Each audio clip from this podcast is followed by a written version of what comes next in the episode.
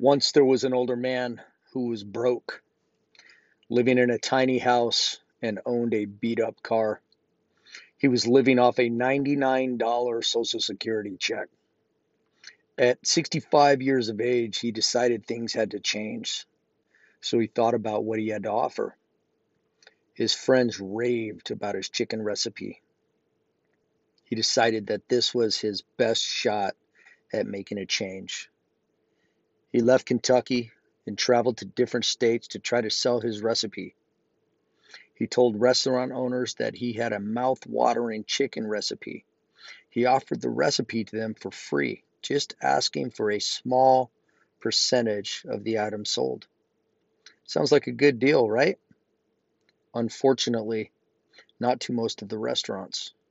He heard no over 1,000 times. Even after all of those rejections, he didn't give up. He believed his chicken recipe was something special. He got rejected 1,009 times before he heard his first yes. With that one success, Colonel Harland Sanders changed the way Americans eat chicken. Kentucky Fried Chicken, popularly known as KFC, was born.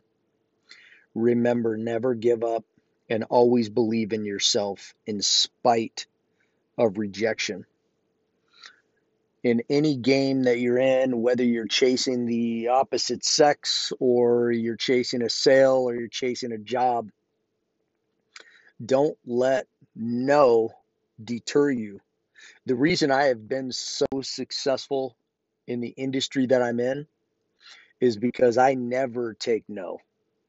I fight and fight and fight, never taking a no for an answer.